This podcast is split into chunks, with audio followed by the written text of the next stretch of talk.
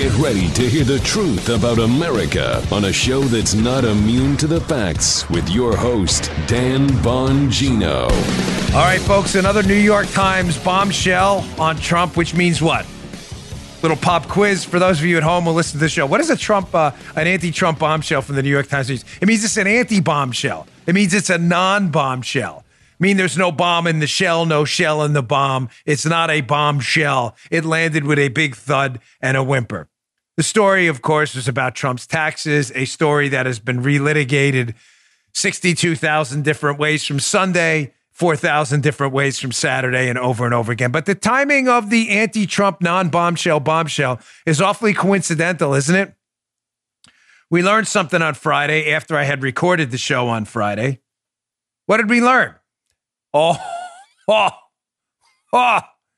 We learn a lot about the old Spygate scandal, Aruski, the targeting of Flynn and elsewhere. We got some gems there. Today's show brought to you by ExpressVPN. Protect your online activity from prying eyeballs today. Don't wait. Get a VPN. Go to expressvpn.com/Bongino. Welcome to the Dan Bongino Show. I'll have to answer for producer Joe, who's having mic issues, but is there listening? How are you, producer Joe, today? I'm good, Daniel. It's Monday. Thank you, producer Joe. Always good to hear from you. Daniel, how are you feeling? I'm feeling okay. Thanks to everybody who's looking out for me and my the tumor thing I told you about. Don't worry. Either way, we'll be okay.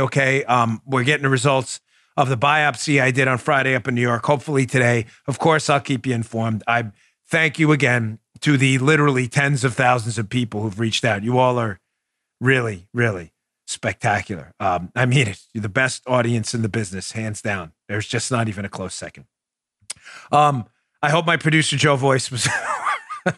Okay, Paula's shaking her head in utter disbelief that I would talk as producer Joe. All right, let's get to the show. A lot of content on Monday. Today's show brought to you by our friends at ZipRecruiter. Listen, hiring can be a challenge, right? But ZipRecruiter makes it fast. It's super easy. One CEO, Ali, needed to hire for a multifaceted role at his wallpaper company. Walls need love. He was looking for someone who was the right fit for his team and culture, but his search was slow going. So he turned to ZipRecruiter. ZipRecruiter's powerful matching technology identifies the right people for your job and actively invites them to apply, which is why you should try ZipRecruiter for free at ZipRecruiter.com/Bongino. Don't wait. Stop wasting time. That's how Ali found Savannah Ray. Ali said Savannah's skills and experience were a great match for the role. Plus, she applied within a few days after he posted the job. Through ZipRecruiter, Ali's hired everyone from his head of marketing to his sales director to his lead graphic designer. But Ali's not the only employer who loves ZipRecruiter. 4 out of 5 employers who post on ZipRecruiter get a quality candidate when? Within the first day. Don't waste time. Why'd you do that? See for yourself how ZipRecruiter makes hiring faster and easier.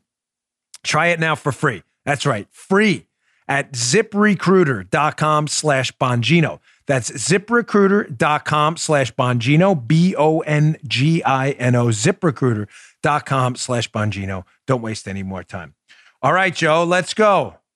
Ding, ding, ding. There's my Joe Bell, just like Joe's voice, equally awful, I might.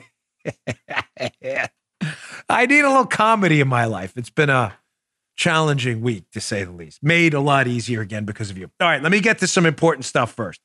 You know, President Trump made a huge announcement. This weekend was like a monster for news. And conveniently, I was Friday up in New York flying around. And by the time I recorded, missed most of it. But it's good because it leads you to a loaded Monday show. President Trump nominated Amy Coney Barrett for the now empty Supreme Court seat due to the passing of Ruth Bader Ginsburg. You probably saw that on Saturday. It leaked out right around Friday night that she was going to be the selection. Amy Coney Barrett.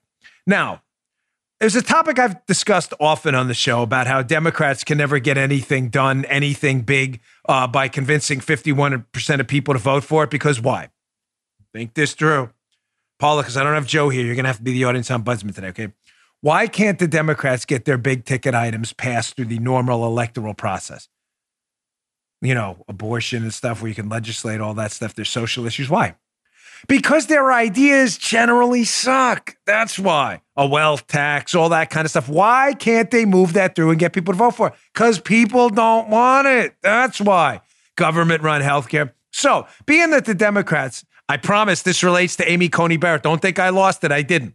Being that the Democrats can't convince people that their sucky ideas are non-sucky, what they typically do is they use the courts to institute those ideas. You know, finding a right to an abortion in the Constitution. I've leafed through the Constitution. I'm like, Constitution. Wait, I even have the app on my phone. You're like, Constitution, search function, abortion. No, I don't see it. I see a couple notifications from the Wall Street Journal. Paula, have you ever found abortion in the Constitution? I'm like, no, she's nodding her head. I haven't found that either.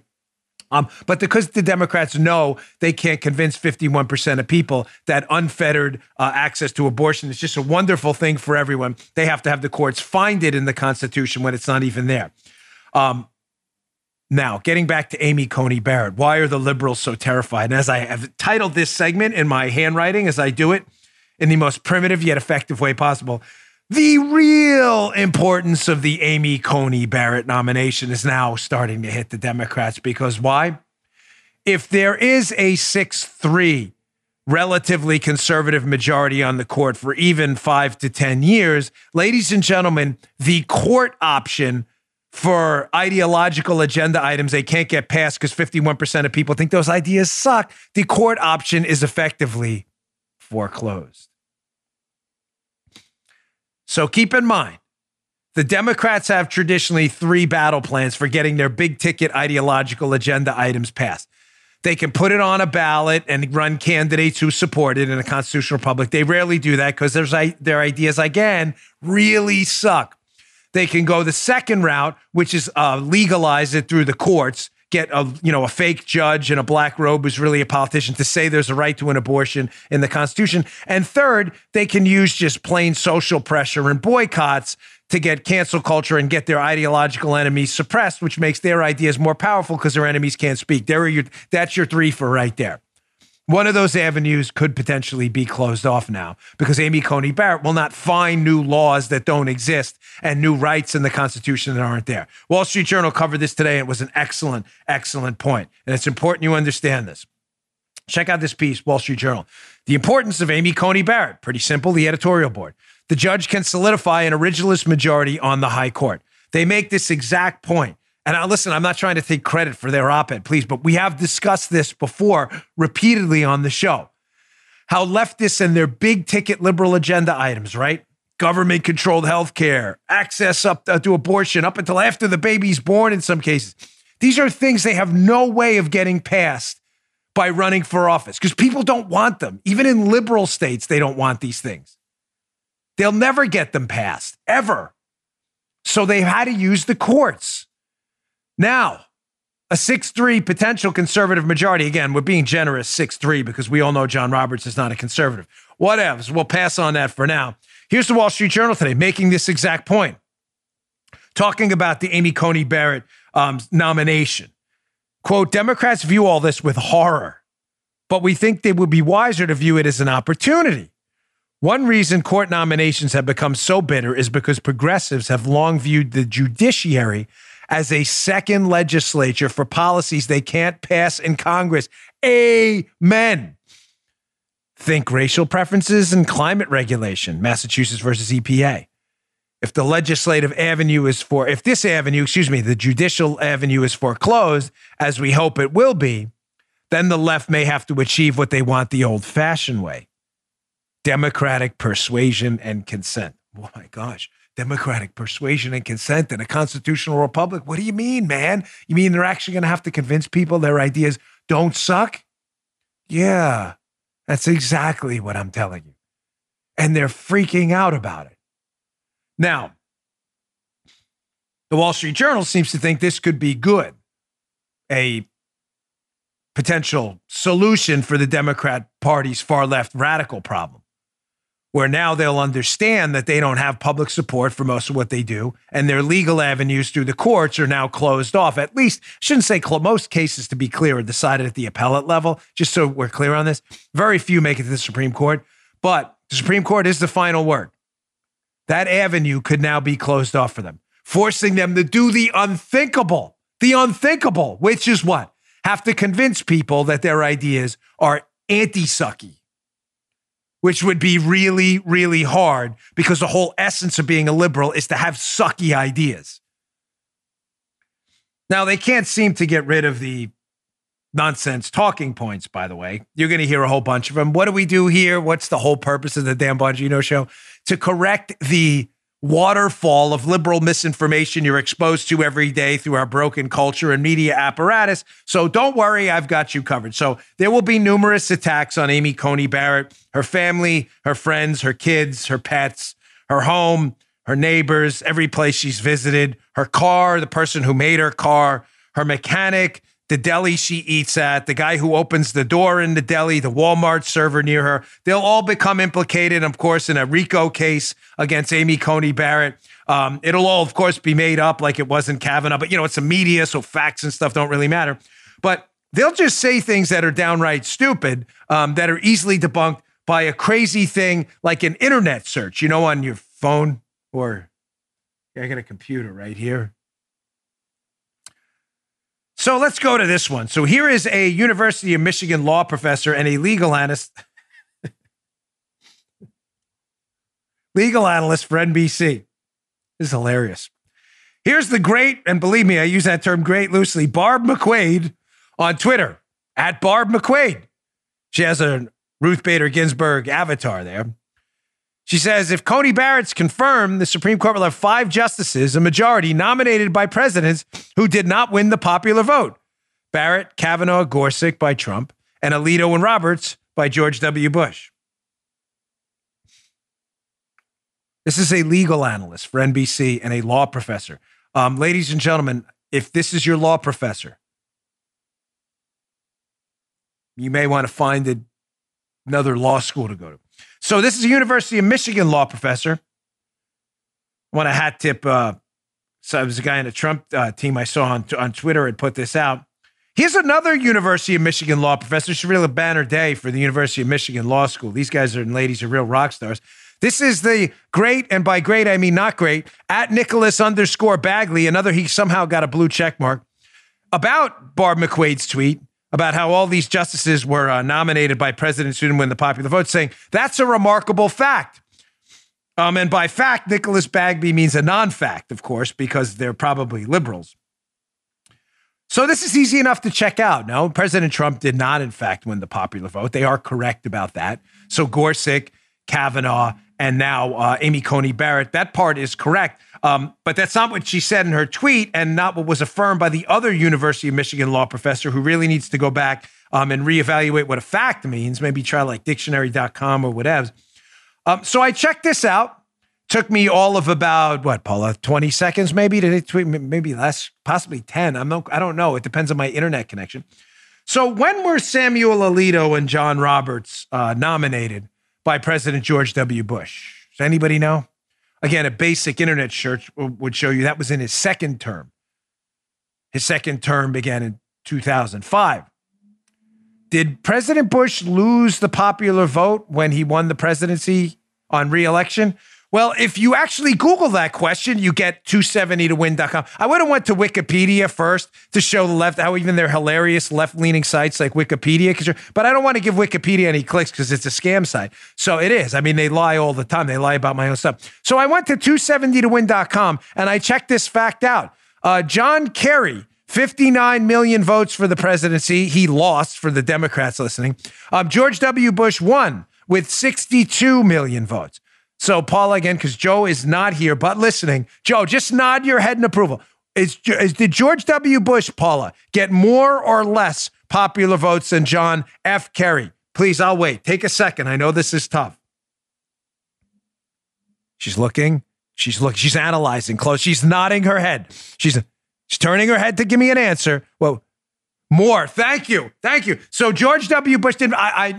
We can see Joe. So Joe is nodding in approval here too. So that in fact is a stupid talking point that is totally fabricated and made up.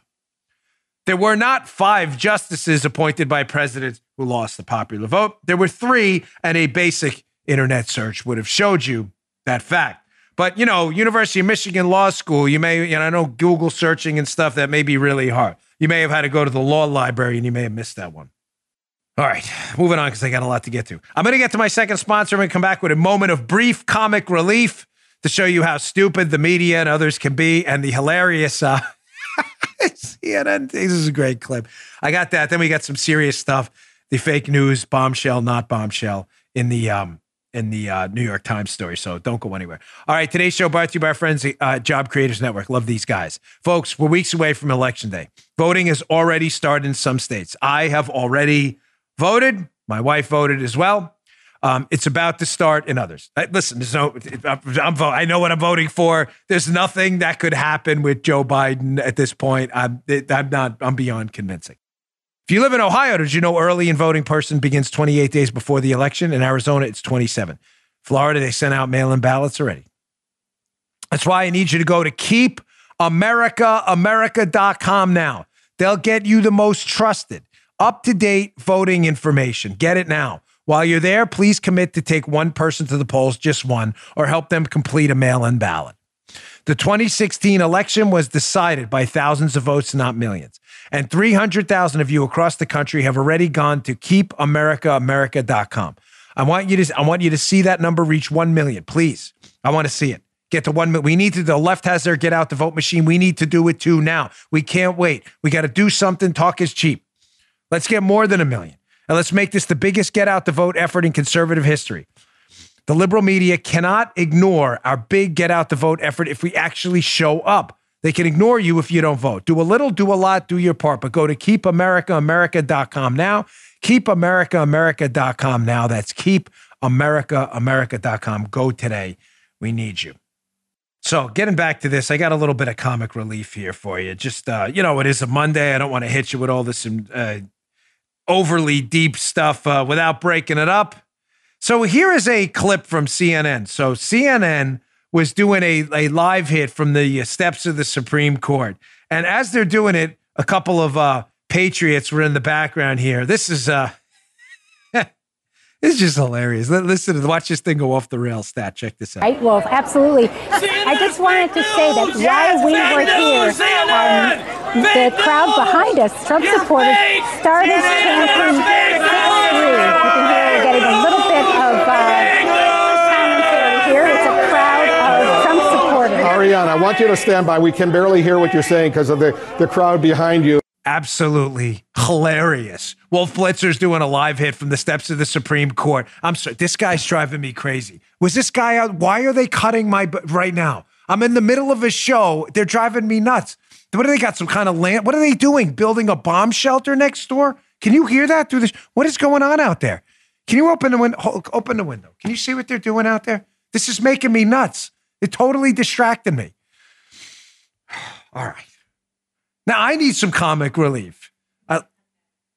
No, Lee, I don't want you to cut that out. I want you to leave that in because I hope it's not creeping through the microphone. There's like some kind, I don't know what they're doing. Are they excavating for a pre-World War II 70 feet below the ground bomb shelter next door? Gosh, that's not fake news. That's real, unlike CNN. No, leave it in. We don't, this is my show. We tell you, all right, good. Calm down a little bit.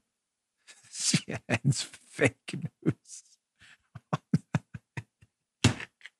You see that clip? That clip is hilarious. That's one of the funniest. Not related, by the way, to anything I'm talking about today, because CNN's always fake news.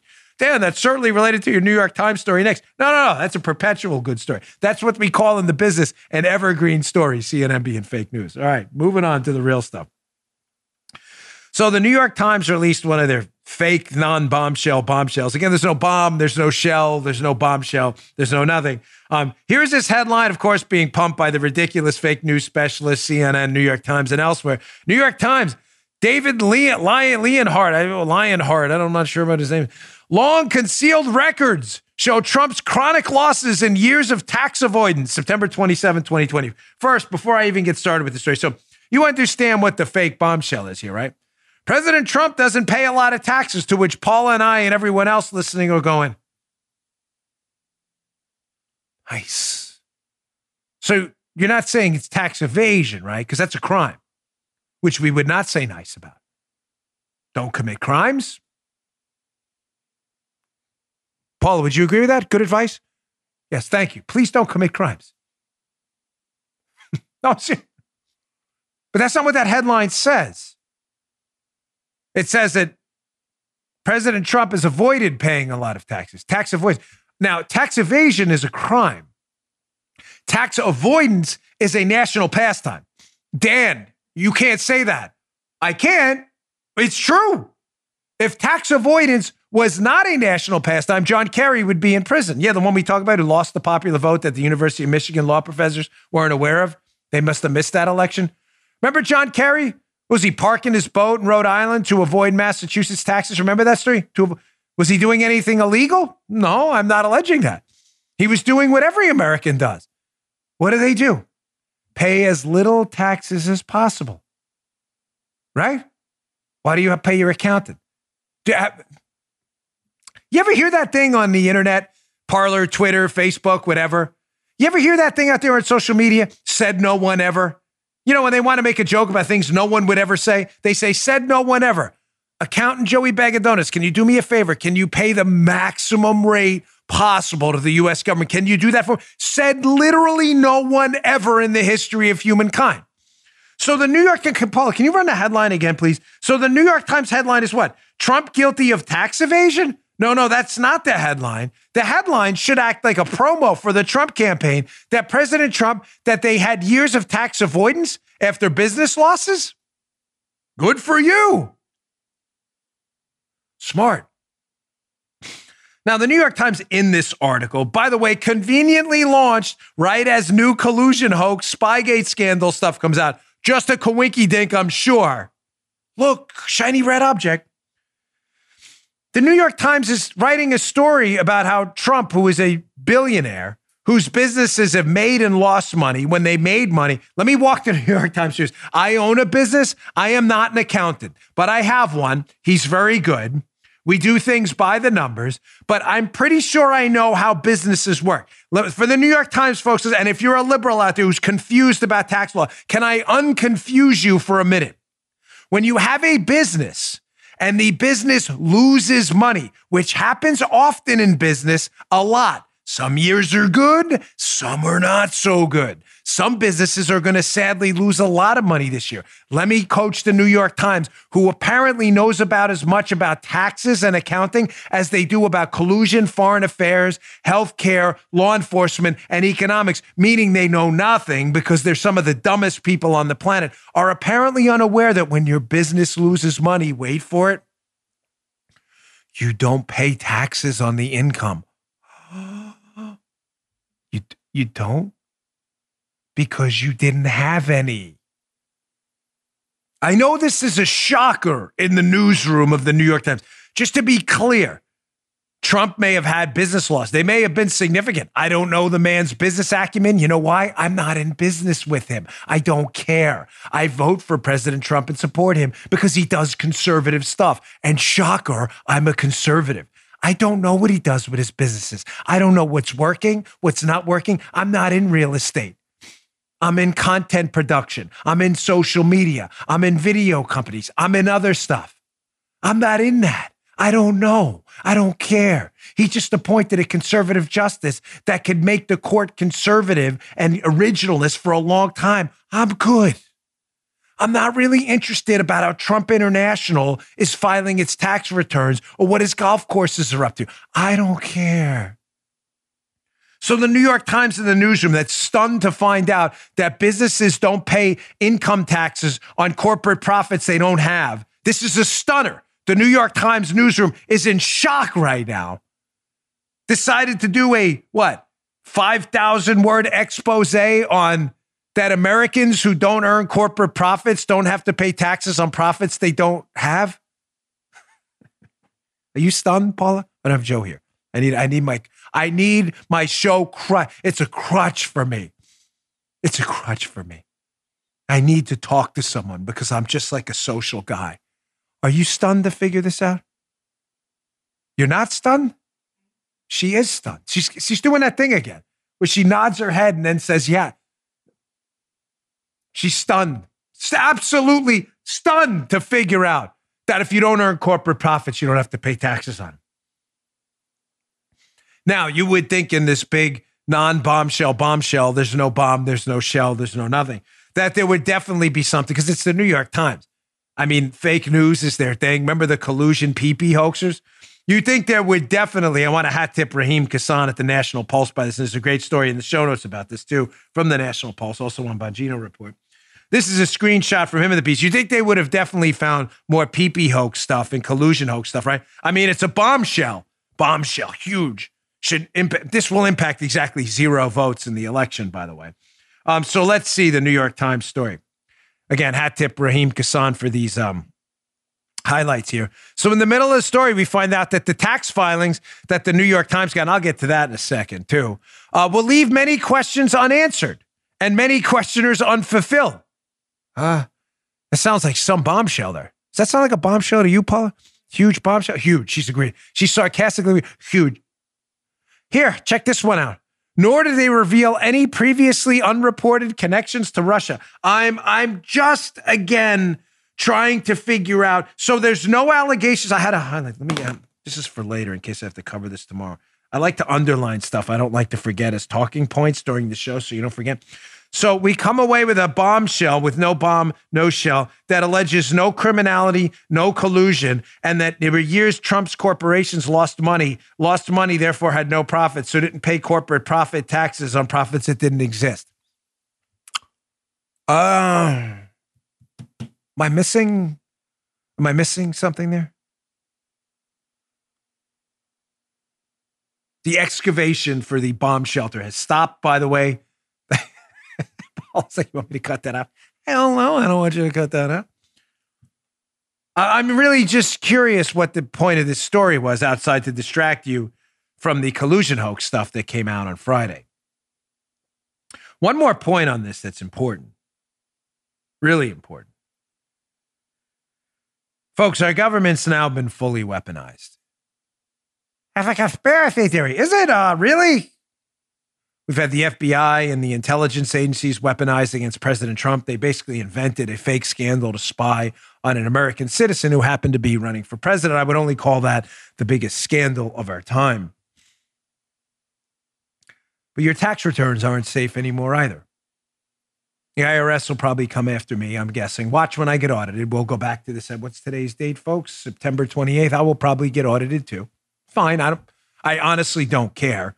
Because I have nothing to worry about. But the IRS, along with the CIA, intelligence agencies, and the upper ranks of the FBI have now been fully and completely weaponized. The president's tax returns, he's an American citizen. He's entitled to some financial privacy. And if he doesn't want that and he wants to disclose his tax returns, he's free to do so. And if he doesn't want to, he's free not to. If you are a conservative right now, I would not trust anyone. I am very sorry to tell you that. I don't base that on conjecture, or speculation. I base that on the real world.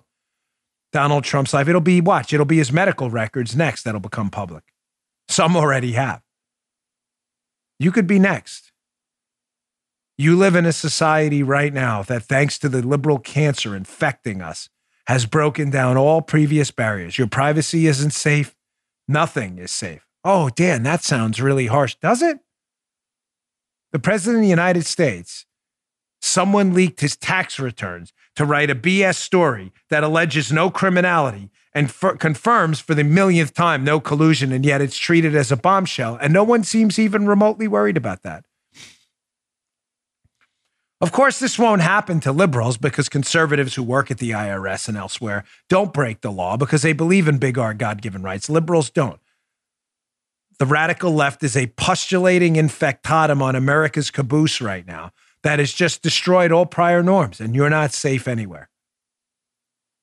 They'll burn your businesses down. They'll leak your tax records. I'm telling you, your health records are next. They don't even care. They'll go to prison in the name of some higher calling. There's no higher calling. Their only calling is chaos. Whatever happened here at the IRS is a disgrace.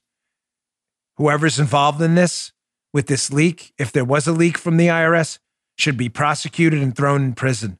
And I don't mean for a year. I mean for a sentence that sends a message. This is an absolute disgrace.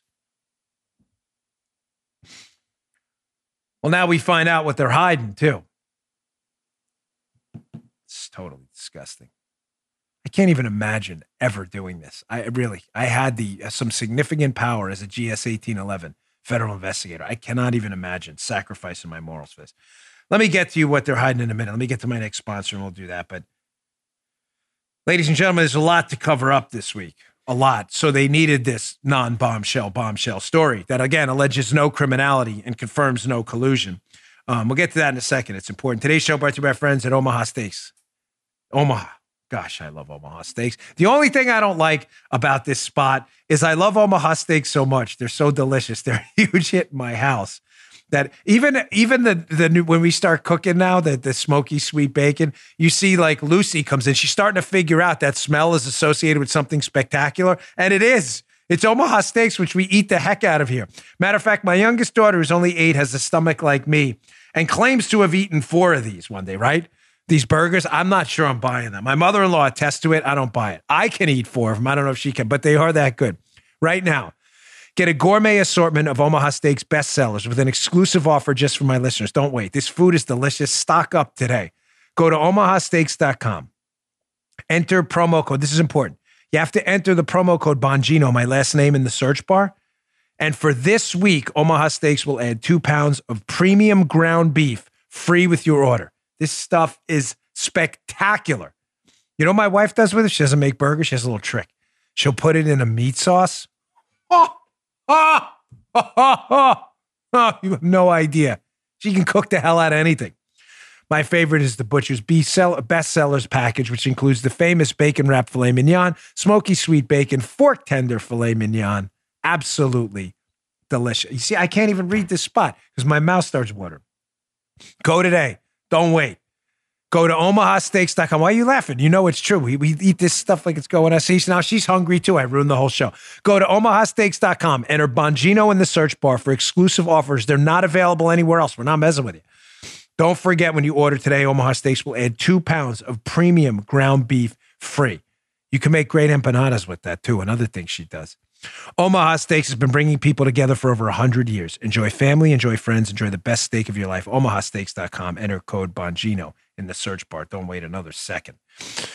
All right. Getting back to the show. All right. So this came out on Friday. And as you know, Friday, I had flown up to New York for the medical procedures and stuff. So we had to tape super early. We had heard about it, but I did not have the time to go into it in the way you deserve on my show. We don't skip show prep here. I don't just, casually mention stuff without giving you the deets, the details. And I really wanted to do that Clinton stuff on Friday, which blew up. That show went crazy. And thanks for listening to my interview with Dinesh D'Souza too, which also blew up. It was fantastic. He was great. I'm giving him credit. No, I mean, he was awesome. He's the best interview ever.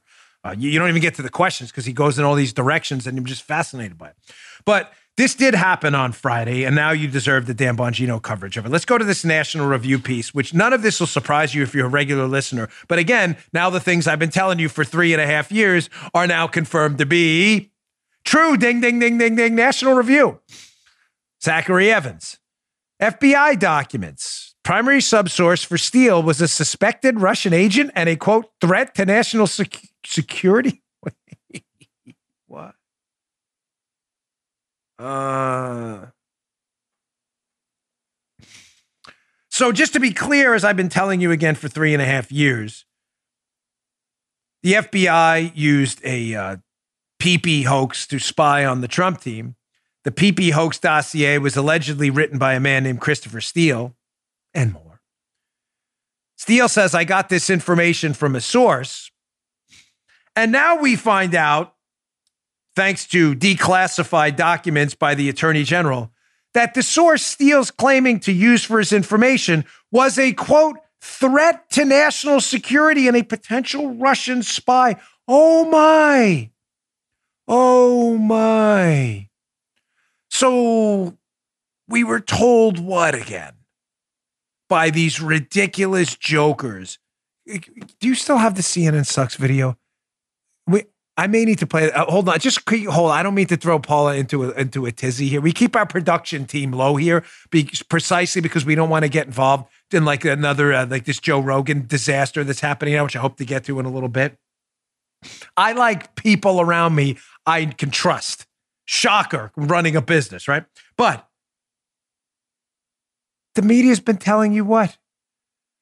Trump was colluding with suspected Russian agents to interfere and win the 2016 election. That's what we've been told about. Well, we know that's all like pee-pee hoax stuff. That's all like, simple lies and fairy tales, absurd fables, outrageous stories. Yet the media, the morons in the media, promoted this thing for years. But now we find out what? That not only was that story not true, but in fact, it appears that the FBI and others were colluding with an actual Russian agent to spy on the Trump team. You can't make this up. Let's go to the National Review. What are you laughing about? National Review piece. So we've got some more declassified information. This happened on Friday. Again, sorry I couldn't bring it to you right away, but you deserve a thorough going through with this.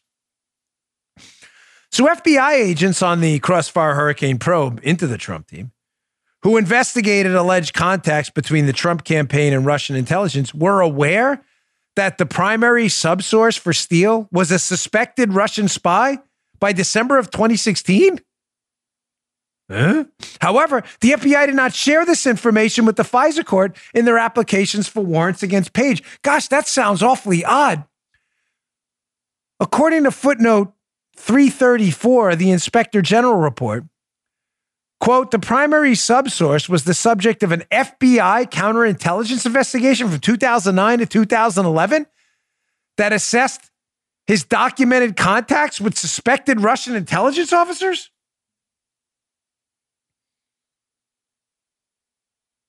Oh, my God. I'm getting a headache with this stuff. Paula hates the Spygate stuff. She can't stand it. This is good? No, she likes this. To get the Spygate stuff past the Paula editorial board control is a lot because she sometimes feels like it gets overly complicated. This is not hard to understand. This is how much easier does it get? This can't get any simpler. The FBI and the I want to say something else. Canoes. I use this word often. I shouldn't. I know. In the media told us what? Trump was colluding with Russian agents. That, of course, fell apart, was completely made up.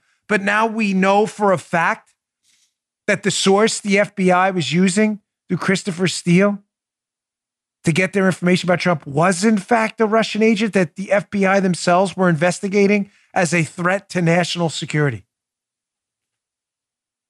Where's the media coverage on it? Oh, the media's covering the fact that Donald Trump's businesses lost money and they didn't pay profits on money they didn't make. Stunner. Stunner. That's the bombshell, not this. The United States government's premier law enforcement agency, the FBI, used information from a Russian spy to spy on a presidential candidate. Let me say that again for the liberal lunatics and media morons watching this. The FBI used information from a Russian spy. They investigated themselves to spy on the president of the United States. Vladimir Putin has to be slapping his knee right now, laughing his ass off about how stupid our media and upper level of the FBI was for falling for this and promoting this. Again, you haven't been wasting your time here. I knew this a long time ago. I had to be very careful what I told you. Not because I was hiding anything from you, but because I can't burn sources either. Again, go back and read my 3 books on this now. By the way, my book, Follow the Money, technically doesn't come out till next Tuesday. My new book, but if you order it now, Follow the Money, which has an extensive chapter on the relationship with these FBI guys and shady sources, it'll probably get to you before the release date. Check it out on Amazon, Barnes & Noble. I'm really trying to get it to #1. America needs to know this story. But Exonerated, Spygate, get the trilogy. They cover this whole thing. I'm not sure I'm going to write another book ever. I'm not one of these guys who wants to pump out a book every year, but this case is too important. I warned you about this 3 years ago, that the real people colluding with the Russians were the FBI and the Clinton campaign. And now we know. For sure. It's irrefutable. The FBI was investigating the source they were using as a Russian spy and a threat to national security. Threat to national security is their words. So either the FBI doesn't know who a Russian spy or a threat to national security is, and therefore we're investigating the wrong guy, which no one's alleged, or they were and used this information anyway, thinking he was a Russian spy and threat to national security because they hated Trump that much. Oh my gosh, this is frustrating. And yet we're called the conspiracy theorist by liberal lunatic media idiots like CNN who got this wrong the whole time. Oh, that CNN video is priceless. It would have been so much better if the bomb shelter constructors next door weren't so loud at the time. Remember what I told you? This is going to be the next shoe to drop, by the way. Mark it. And to all you folks who are really interested in this Spygate case, so now we know the FBI colluded with a Russian spy through Steele. Okay, we know that. It's just a fact to spy on Trump. I'm really sorry if that bothers you. But what's the next shoe to drop? How exactly did Christopher Steele, who is the alleged author of the PP hoax dossier, Paula, I need you to track this. If this doesn't make sense, you need to like give me a little hand signal. How did Christopher Steele connect with the primary subsource, who we now know is being investigated as a Russian spy and a quote threat to national security? What's the biggest scandal of Spygate? They say, oh, they spied on President Trump. That's not even the biggest one. It's big, but it's not the biggest. The biggest scandal is how they managed to do it. This was always the PP hoax and all the other stuff. Always fake information. Always. It was all made up. The Trump collusion thing was always made up. Ladies and gentlemen, listen to me. It was always made up. It's just made up. Stop looking for it. It's made up. The information was always made up. But to give it a patina, an air of this could be potentially true, to give it a crust of truthfulness, they attributed this made-up fake information to very real people listen, Paula, listen. They attributed the fake information, Steele and others, to very real people. And those people may have been Russian spies. How did Steele make that connection and know to attribute the information to a guy being investigated as a Russian spy to give it some fake air of authenticity? Funny FaceTime.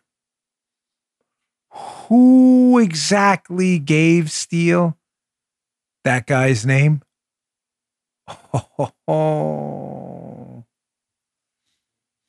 Stay tuned, folks. John Brennan right now is like sweat coming down his back. Who exactly did that? What's the real Spygate scandal? Yes, they spied. Yes, you paid for it through Pentagon contracts with your tax dollars. You paid to spy on the guy you picked for president. That's right. Your tax dollars. Sorry, but it happened. It was always fake information attributed to very real names, and how those names became in the possession of others to attribute the fake information to is the real scandal. All right, I got more. As always, this is like an infomercial. Wait, there's more. We're waiting for like that dude who sells the sham wow or whatever to come up. Wait, there's more. Maybe we should get him to do some liners for the show. There's always more, of course. This case gets worse because even more dropped on Friday. Hat tip General Michael Flynn's excellent lawyer, Sidney Powell, who dropped another tactical nuke on the battlefield of this case. I'll get to that in a second. I got one final sponsor. Always appreciate your patience. Our sponsors want to be here and talk to you, the best audience in the business. You guys are terrific, and ladies out there. Paint Your Life. Listen, when I heard that at paintyourlife.com, you could have an original painting by a world-class artist done by hand from a photo. I thought that's a really terrific idea. That's why we took them on as a sponsor. We have a lot of demand for our show. We don't take on everyone. When they first emailed me, I said, that's a really cool idea. But I thought, clearly, it's going to be super expensive. Well, I was wrong, thankfully, about that one. If you want to give a truly meaningful gift, you've got to try paintyourlife.com. A lot of people are going to be getting this for Christmas presents this year. So if you listen to my show, friends and family, you probably already know. You're going to get a professional, hand-painted portrait created from any photo at a really affordable price. Choose from a team of world-class artists and work with them till every detail's perfect. They have a user-friendly platform that lets you order a custom-made, hand-painted portrait. How long? In less than 5 minutes. That's right. The process is quick and super easy. We did it. Get it. I'm going to show you, you're going to be blown away. Get a hand-painted portrait in about 3 weeks. Send any picture, yourself, your kids, family, Lucy the dog, a special place or a charity. Where is Lucy? What is she doing? Maybe Lucy should make an appearance at the end of the show today too. Or combine photos into one painting. Make the perfect birthday, anniversary, or wedding gift even more perfect at paintyourlife.com. Meaningful, personal, and they can be cherished forever. We love them. At paintyourlife.com, there's no risk. If you don't love the final painting, what happens? Well, your money's refunded, guaranteed. It's that simple. And right now is a limited time offer. Get 20% off your painting. That's right, 20% off. You want to come over here? With 20% off and free shipping. Yeah, come on. To get this special offer, text the word DAN to 64,000. That's Dan, D-A-N to 64,000. Text Dan to 64,000. Paint your life. Celebrate the moments that matter most. My daughter's off from school today. Say hello. There's Lucy the dog. Say hello, Luce. Look at that. See, paintyourlife.com. Get that picture. Take a screenshot. Paintyourlife.com. Give a wave. Thank you, Lucy, for saying hello to the audience. Well, Paula's like, no. Why? You were afraid Lucy was going to lose it or something? Oh, so what? She's like, she's in her pajamas. She's on day off. We tape early here so you guys can have the show by lunch. I love my wife, but she worries about a lot of stuff. She's a worrier. She was very soothing for me last night, though. I was having a rough night last night, worried about the results today. And I slept comfortably because she's very soothing. She has a great way about her doing that. I can lose it sometimes when I start thinking about bad scenarios, and you shouldn't think that way. Be an optimist. All right, let's get back to I know you love this show. I know you love it. Now, there's nothing like this anywhere because no one's like that. No one's as crazy as I am on the air there sometimes. Let's get back to the real content. So wait, there's more. The ShamWow moment here. There's more in the Spygate case and the Flynn, the Mike Flynn hoax. No, Mike Flynn's not a hoax. He really exists. But the witch hunts against Mike Flynn was always a hoax and was a hoax from the start. The Federalist, which is just terrific. We love the Federalist. I use their stuff as often as I can. By the great Sean Davis and the equally great Molly Hemingway have a piece up that describes this entire disaster. This came out on Friday too. In addition to the fact that we now know the FBI was colluding with a Russian spy to target Trump. Headline, The Federalist, Trump was right. Explosive new FBI texts detail an internal furor over the handling of the Crossfire Hurricane investigation. Trump was right. That, by the way, you may say, Dan Bongino, those are his words, and Sean Davis and Molly Hemingway. No, that's the text. Trump was right from the FBI guys. That's not my words. Trump was right. It could be my words, but not for the sake of this piece.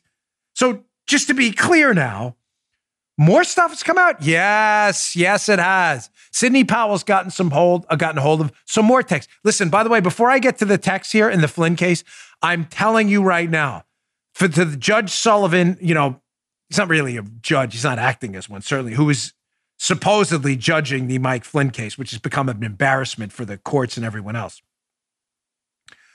The longer this goes on and the longer you torture Mike Flynn, the more humiliating and embarrassing this is going to be for you and everyone else.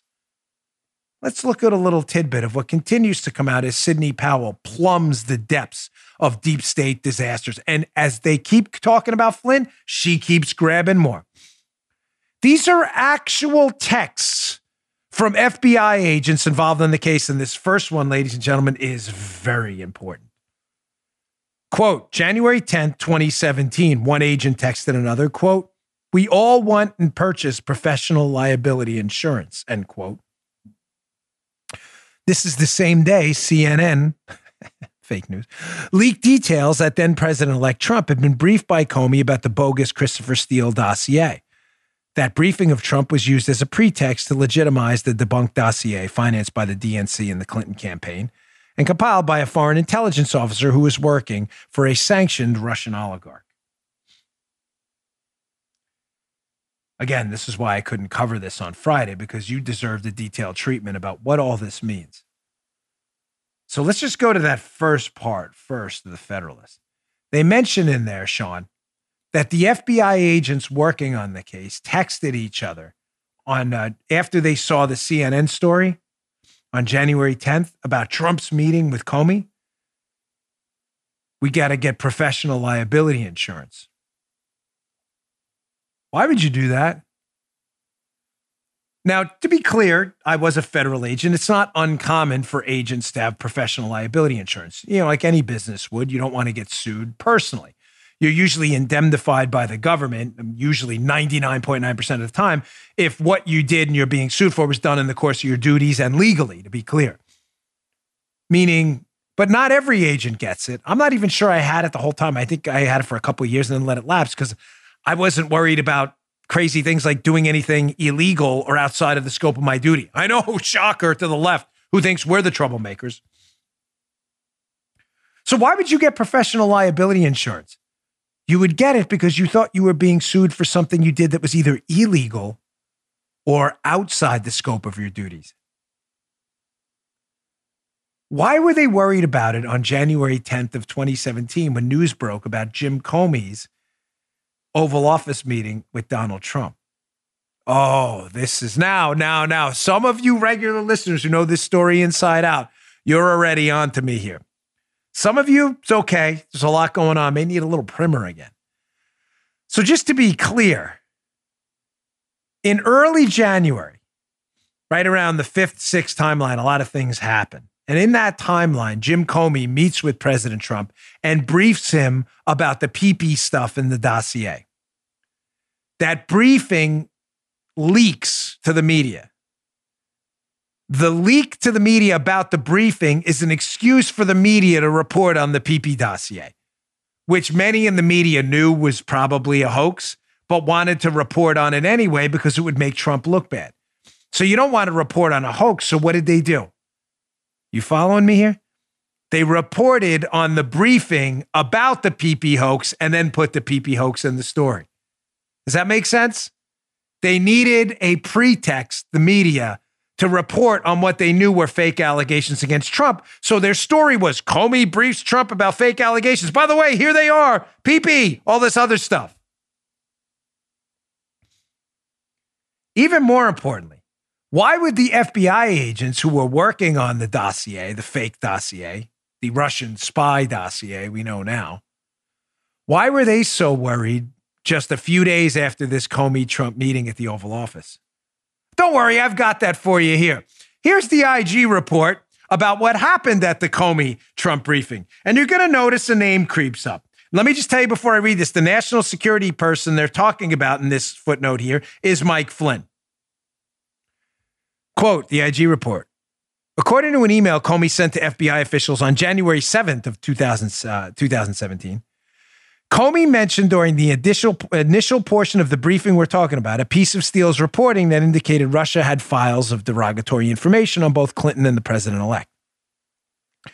Comey's email stated that a member of Trump's national security team, Flynn, asked during the briefing whether the FBI, quote, was trying to dig into the subsources to gain a better understanding of the situation. And Comey responded in the affirmative. You tracking this? Paula, you tracking this? You are. Good. Now I know we're onto something. She hates rabbit holes. It's after the election. Donald Trump's won. It's not inaugurated yet. It's still the transition. Comey realizes, because he learned in December of 2016, what? That the information they've been relying on to spy on Donald Trump was provided by a potential Russian spy that the FBI had been investigating for being, quote, a threat to national security. Comey's probably like, uh-oh, we've got a problem. Hillary's not going to be president. We've been colluding with a Russian spy to spy on Trump, and I think they're on to us now. How does Comey know they're on to them? Because Mike Flynn, the national security team member mentioned in that footnote, starts asking Comey questions at the briefing about, hey, have you dug into who those sources are? I'm sure Flynn in the back of his head is saying, you idiots were using a Russian spy to spy on the president.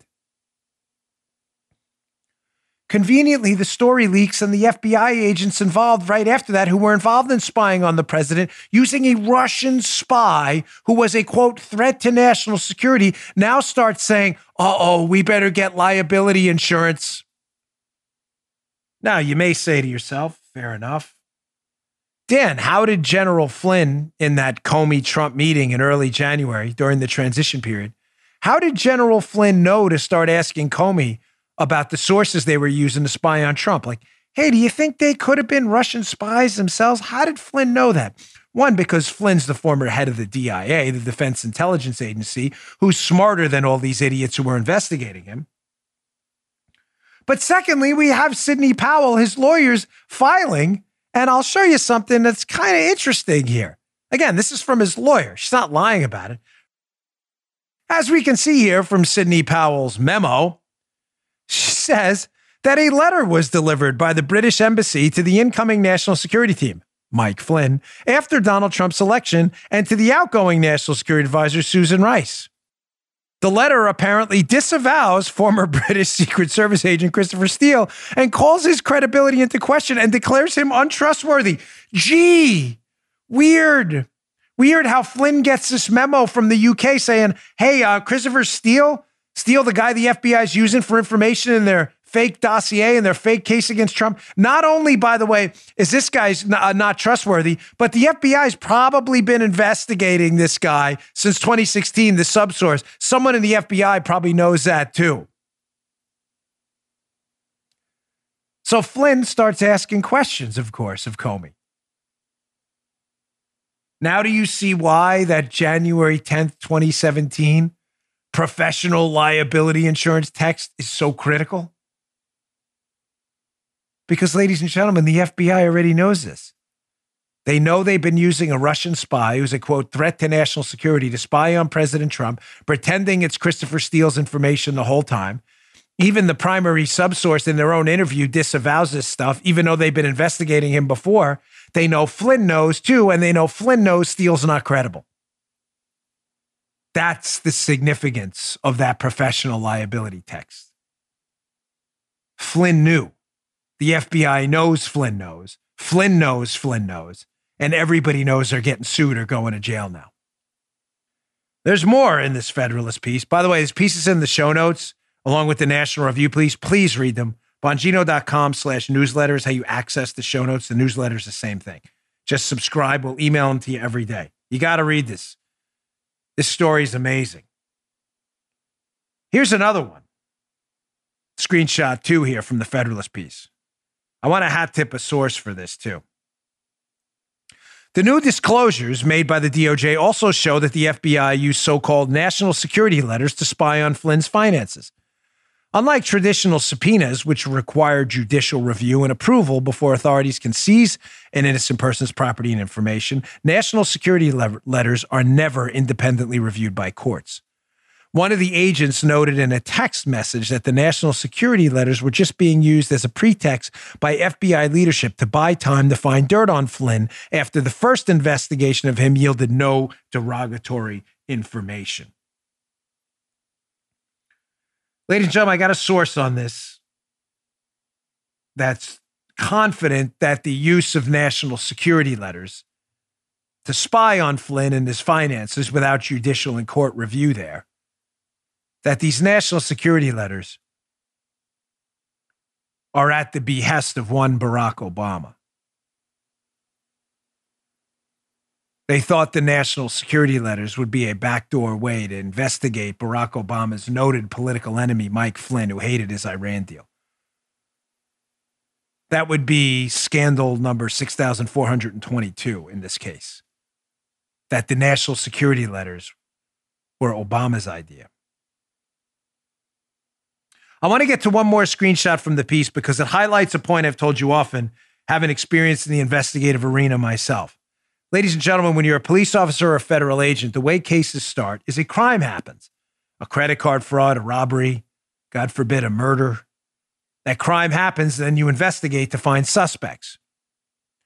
You don't find a suspect and then go to try and find a crime later. Is everybody cool with that? I mean, I'm not trying to talk down to the audience, but some of the liberals watching who are really dumb have a hard time figuring this out. It's the whole, well, if you have nothing to hide, I don't need to prove to you I have nothing to hide. There's no allegation of a crime I'm involved in anywhere. I don't need to prove to you jack squat. Zero. You have no power over me at all. I'm a free man. Liberals, of course, are police state goons and hate that. Their thing is we should continue to investigate Trump until we find a crime because you're police state goons. That's what you've always been. Showing you again the goons you are because you support this FBI open-ended investigation into Trump and Flynn, despite no allegation of criminality ever emerging ever. That was ever, no evidence. Here's the third screenshot from the Federalist piece showing you exactly what this was. This was a suspect, Donald Trump and Flynn, in search of a crime. Not a crime in search of a suspect. Totally backwards. Here are some other texts after the January 5th Oval Office meeting between Comey and Obama. They say, hey, what's the word on how Obama's briefing went? One agent asks, referring to the January 5th meeting. The other agent responds, quote, don't know, but people here are scrambling for info to support certain things, and it's a madhouse. Gosh, sounds like a suspect in search of a crime, doesn't it? Another agent writes back, Jesus, forgive me, Lord, don't mean to use your name in vain. This is their text. Trump was right, still not put together. Why do we do this to ourselves? What is wrong with these people? This is the FBI talking to themselves. Trump was right. Why are we doing this to ourselves? Why are we searching for information on Trump that's not there? Because it was a witch hunt. It was a goon squad the whole time, who seems to have the idea of justice and blind justice backwards. Ladies and gentlemen, how would you feel if the FBI, using the full force of government, the IRS and elsewhere, weaponized themselves with the CIA to find every little detail of your life? You think they'd find a crime? Of course they would. Oh, Dan, how dare you insult me? I'm not insulting you. Every person listening to this podcast, I assure you, has broken some law somewhere. You jaywalk somewhere? Some of you are too young to even know what jaywalking is. I guarantee you've done it. You rip a mattress tag off? You want that kind of scrutiny in your life? Why do we not do that? Because no one cares about you ripping a mattress tag off. No one does. Nobody. That's why no one has gone to a police department to file a police report about you ripping your mattress tag off. That's why no one's investigating you, because nobody cares. But somebody cared here. They cared about Trump and Flynn, and Trump and Flynn only. This had nothing to do with crime. This had everything to do with them. How damning of a text do you need to realize you're sitting on the biggest political scandal in American history than an FBI agent investigating them, saying, quote, Trump was right. Why are we doing this to ourselves? And yet you'll hear nothing. Nothing. All right, ladies and gentlemen, I wanted to get to the Project Veritas stuff today. I'll get to that tomorrow. It's more just bombshells. It's just Monday and we're loaded up. I also get to that Joe Rogan story tomorrow too. And I got some video tomorrow. You know what? Can we just end with the NYPD video? How about that? Let's do that. Let's not wait. We all needed a hero today. I need some good news. These are the heroes we all needed. Hat tip to the, it's his video, the TikTok guy. I don't know if he's the guy who filmed it or not, but whatever. Whoever is the guy confronting these two police officers. Yes, you're a clown, but these two police officers are the heroes we all needed today. This is some clown confronting two hardworking New York City police officers, asking them, keep in mind, they're alone talking to themselves. They're not even around anyone, why they're not wearing masks. And watch these two police officers just dismantle this video. If you want to see the video, please go to my video show, rumble.com/Bongino. Check this out. This is great. If I don't wear a mask on the subway. What? Does the final card just mean to you guys if I don't wear a mask? No problem. I'm just curious, like... Well, you got the actually, it states that as long as you can maintain 6 feet distance, you don't have to wear the mask. But you guys if you want to step within 6 feet of me, I'll gladly put on the mask. Okay. So would you like to do that? I mean, I feel like you guys are within less than 6 feet of each other. You're the one that approached us, so would you want to keep the distance? I'm 6 feet away, though. Okay, now we're 6 feet away, and I don't have to wear my mask. I mean, you could probably wear a mask during a global pandemic. You're the person that calls someone, you know what I mean? Like, someone selling like water bottle on the streets. You're the person that calls them. That's what you are. All right, Carrie, you're like the male version of Carrie. So have a nice day. Really, sir? Oh, yeah. Hold on, what's your name? Yeah, you know, I'm ready to say it. Okay, have a nice day, man. Thank you, you too. Yeah, you too. Take care, Carrie. Thank you for your service, sir. Thank you for protecting us during a pandemic. I love these two guys.